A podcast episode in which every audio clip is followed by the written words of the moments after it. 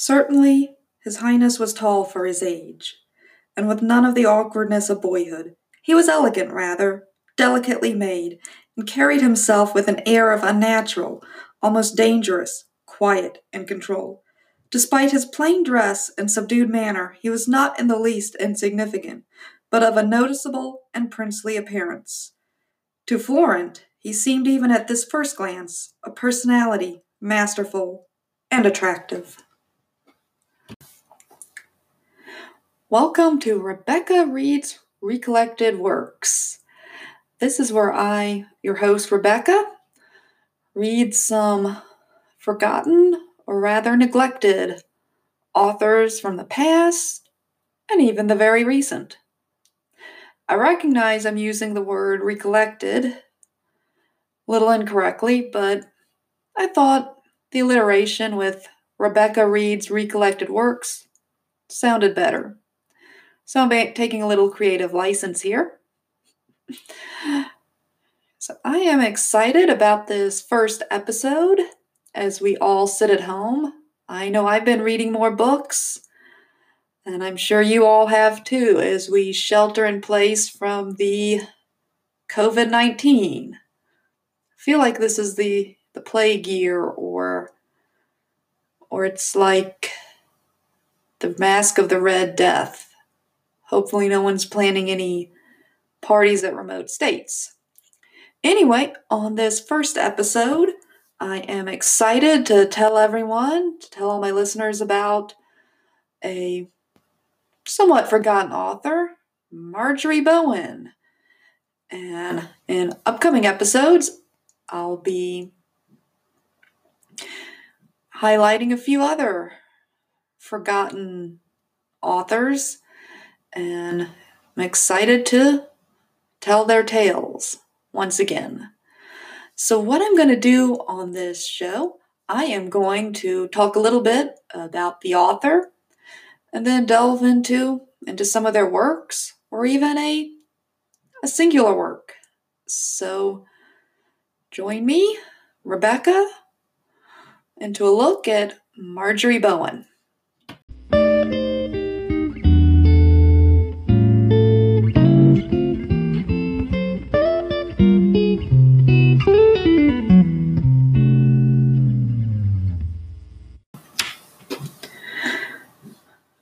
Marjorie Bowen is not her name, actually. I'm looking at this website, fantasticfiction.com. Marjorie's real name was Gabrielle Margaret Verlong. I think that's how it's pronounced. I am an English speaker, and for my foreign languages, I took German and Japanese, so um, French, anything like that's a bit um, not used to. Anyway, she was born in 1885 and died in 1952. Let's see. Apparently, she wrote about 150 volumes, including short stories. And she had a number of pen names, such as Margaret Campbell, Robert Paye, George Preedy, Joseph Shearing. Eh, sign of the time. She used a lot of um, male names. Fortunate she had to do that. I'm looking at a picture of her, black and white. You'll see it online. She um, has these eyes that are looking off into the distance. Makes me wonder what she's thinking about. Anyway, she grew up with an alcoholic father who abandoned the family and apparently literally died on the streets. And then an overbearing mother. And in fact, Bowen actually started writing at um, age of 16. She sold her first novel, The Viper of Milan, which apparently um, caused some controversy because it's a bit sort of a bit violent for a 16 year old girl to write, but I guess back then they didn't know about that 16 year old girls can can have violent thoughts, or, or maybe maybe I was just a weird sixteen year old. so um, I also was reading this other book Monster She Wrote, which I purchased last year and I highly recommend it. It's about female authors in the um, horror genre. Because um, Marjorie Bowen, this is sort of a cheat. She is fairly well known for her um, ghost stories and her sort of spooky fiction. But what I want to do is look at more of her sort of history books she wrote. She actually wrote some nonfiction history books as well as some historical fiction that, for all intents and purposes, I feel has been ignored, except by a certain niche publisher, which I will discuss shortly. But going back to her biography on Fantastic Fiction, also I pulled some of her biography from Monster She Wrote. Again, great book. So she actually studied as an artist and was actually the head of one school apparently told her to leave because she was talentless and then she even lived in paris for a while. Um, unfortunately from her writing career um, her mom kept taking her her money it seems and bowen was literally the only breadwinner. Uh, she was actually married twice. First um, from 1912 to 1916 to a um, man from Sicily, and he died of tuberculosis. That's kind of interesting. She's actually, I should have said this earlier, she's, she's British, and I find it rather interesting she was married to a Sicilian. I feel back then that may have raised a few eyebrows, although back then I think anything could raise a few eyebrows. And then later on, she married man named Arthur Long, and she had four children, one of whom died in as an infant, sadly. So, so I'm just looking through the list of her books. She's done a lot. I mentioned the um, the sort of ghost stories. But again, she wrote a lot of um, historical fiction that's what I'm going to focus on on this episode. She wrote a three volume series on um, William and Mary, as well as two volumes on William of Orange. Um, different William. He is, um, you've probably heard of King William III. He is his great grandfather and um, sort of the big hero over in um, in the Netherlands. And then she wrote a volume about Oliver Cromwell, as well as the, um, George Washington. yes, this woman from the early 20th century from Britain wrote a historical fiction novel about George Washington, and I've read it. She he, she's actually you could call that the hero of the book. Although one thing I've noticed with Marjorie with her historical fiction, she doesn't shy away from from really highlighting the that no one's a villain or a hero. And in fact, she has no for instance, in the first volume of the William and Mary trilogy, I will maintain, she has a teenage William throwing a tantrum because he doesn't have expensive lace for his cuffs. Hmm. See, she's also see, she also wrote a little bit about Nell Gwyn. And a couple of other books. Interestingly, a lot of her books are ebooks now. And I just love like when I go on Amazon looking at the the cover art they choose for some of these ebooks. It's a little Hmm. I mean, I don't have any artistic skill, but I could do better. They're also not that accurate. And one, she has King William and his wife, uh, not King William, but his father and King William's mother instead of um, William and Mary. Hmm. So, she also wrote about, um, she also wrote a few novels based around um, well known crimes that occurred in her era as sort of a law and order approach.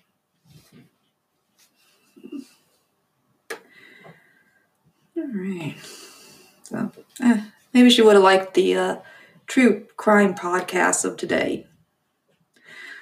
So, without further ado, I am going to delve into Marjorie Bowen's historical fiction and her nonfiction history articles.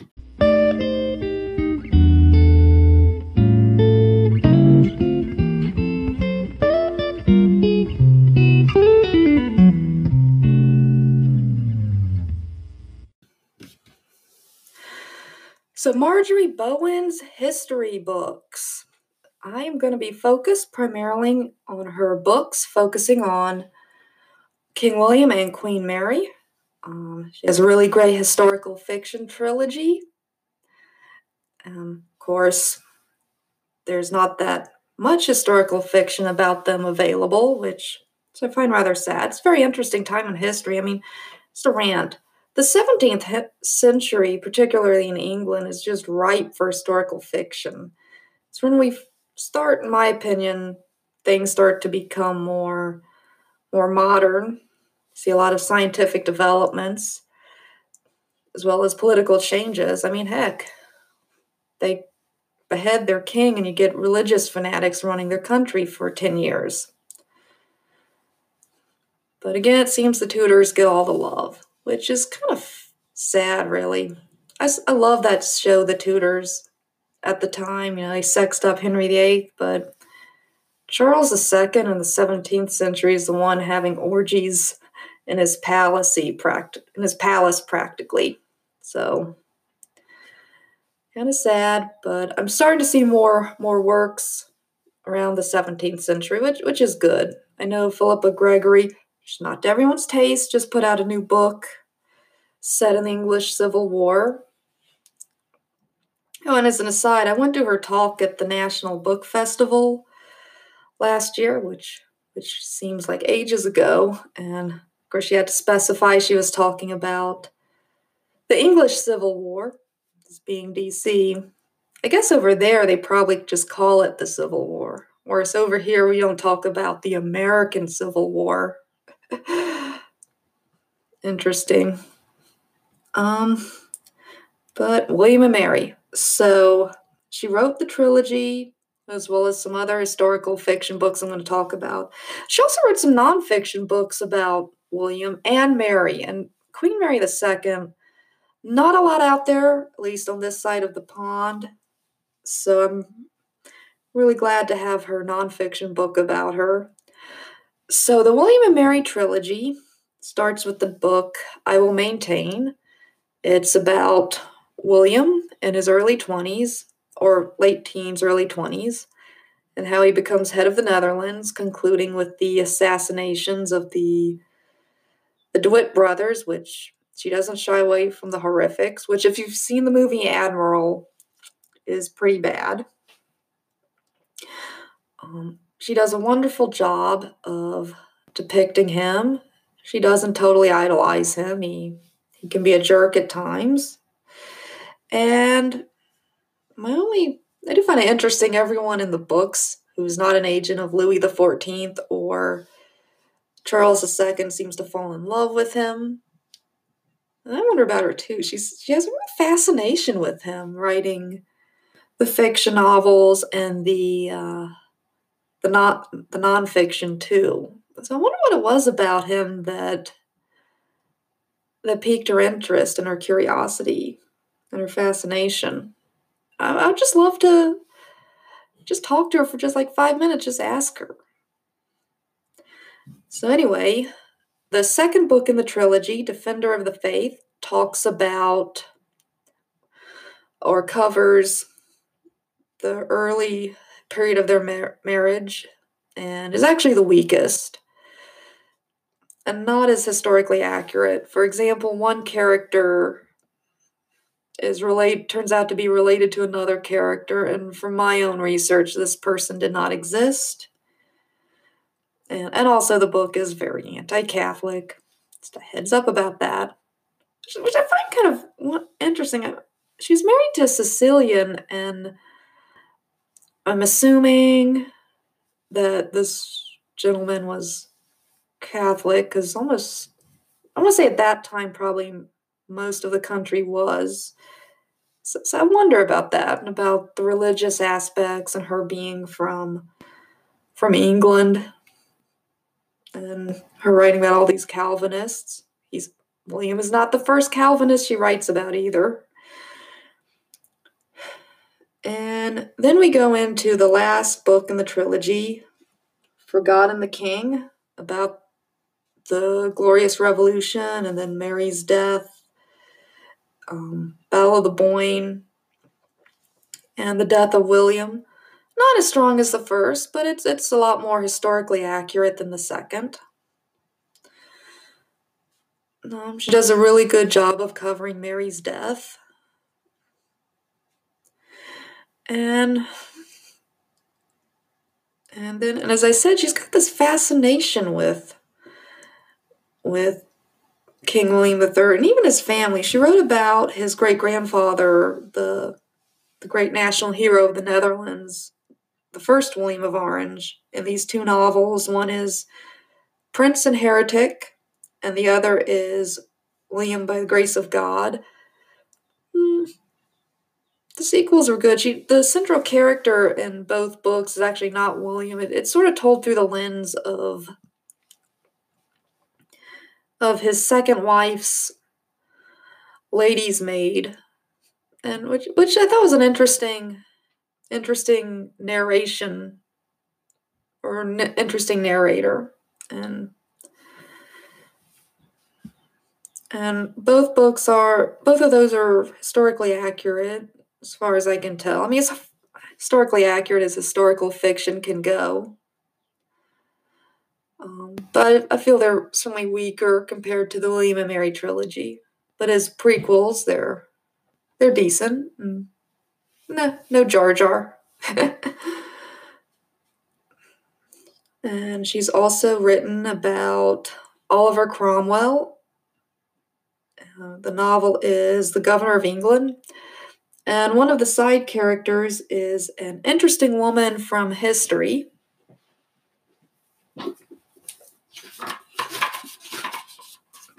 Margaret Cavendish, um, just an interesting woman who lived through the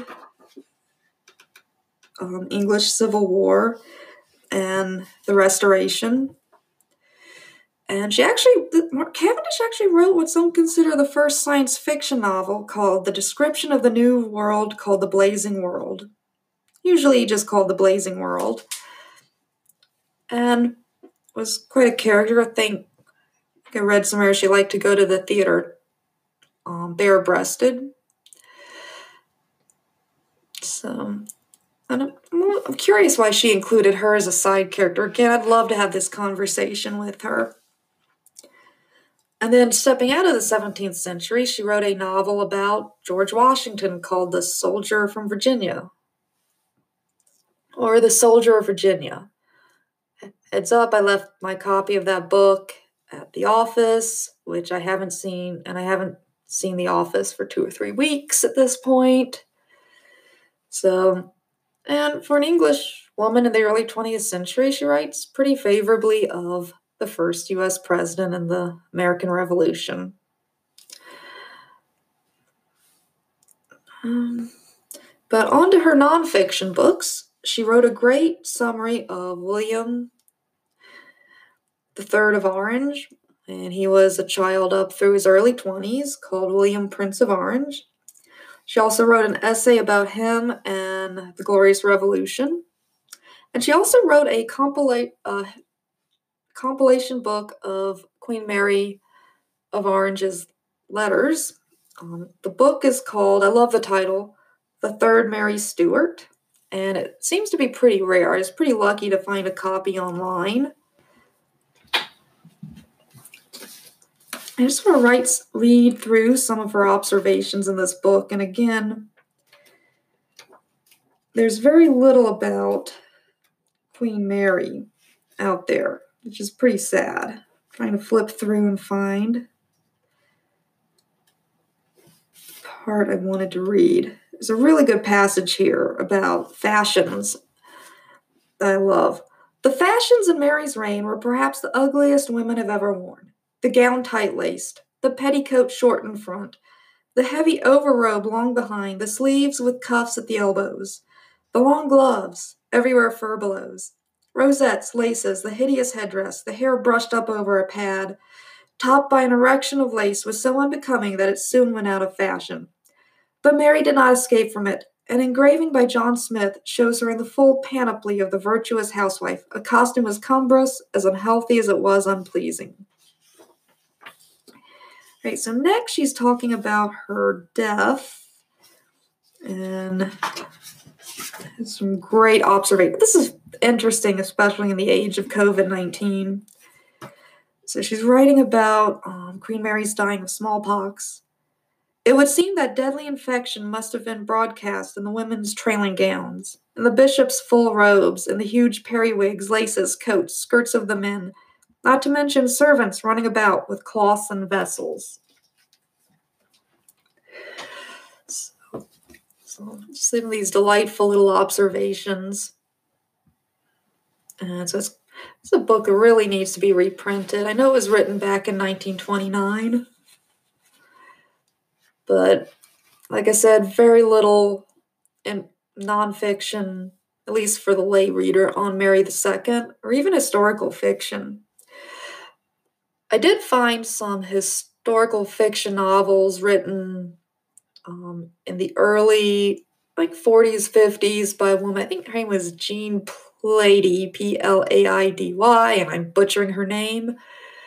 Um, they do they present William as a humongous monster, while I while I suspect he probably was a dick at times.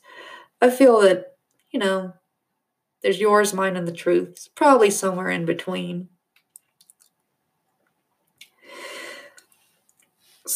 All right, so I am now going to tell you where I found out, where I got most of my copies. It's kind of interesting.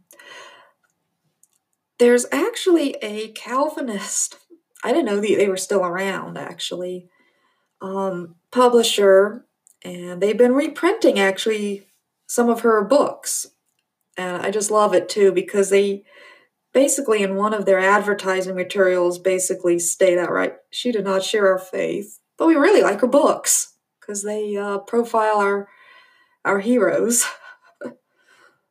Think of it as imagine if Stephen King wrote a bunch of historical fiction about Martin Luther and all the characters in the Reformation, and then a hundred years later, these some Anabaptist or Baptist publisher in Idaho starts reprinting them. So they've reprinted her, um, because it's in the public domain, from what I can tell, her William and Mary trilogy, the two books about William of Orange, and The Soldier of Virginia, and The Governor of England. They also collected her essays on William and the Glorious Revolution, along with an essay she wrote about the Swedish king Gustavus Adolphus II. They've been packaged together. And so it's just an interesting, I just find it fascinating that this religious publisher is reprinting all of her books and and she's actually more well known for her her sort of supernatural fiction. Sometimes it's just interesting the way the world works. Anyway, so that's a wrap. I do want to mention one caution. Marjorie Bowen was writing in the early 20th century from England.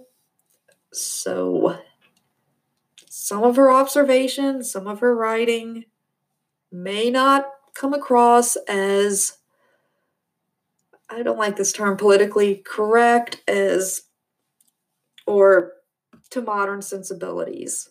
I think that's a better term to modern sensibilities.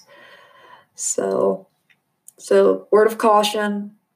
That's that's something to keep in mind for for anyone who writes, um, starting in the 1910s through mid-century. So, so that's a wrap. And um, for future episodes of Rebecca Reads Recollected Writers, we try to profile some maybe more, some more modern, forgotten folk, and and the whole spectrum. to include some children's books too. So um, so thank you, and while you're sheltering in place, enjoy some reading.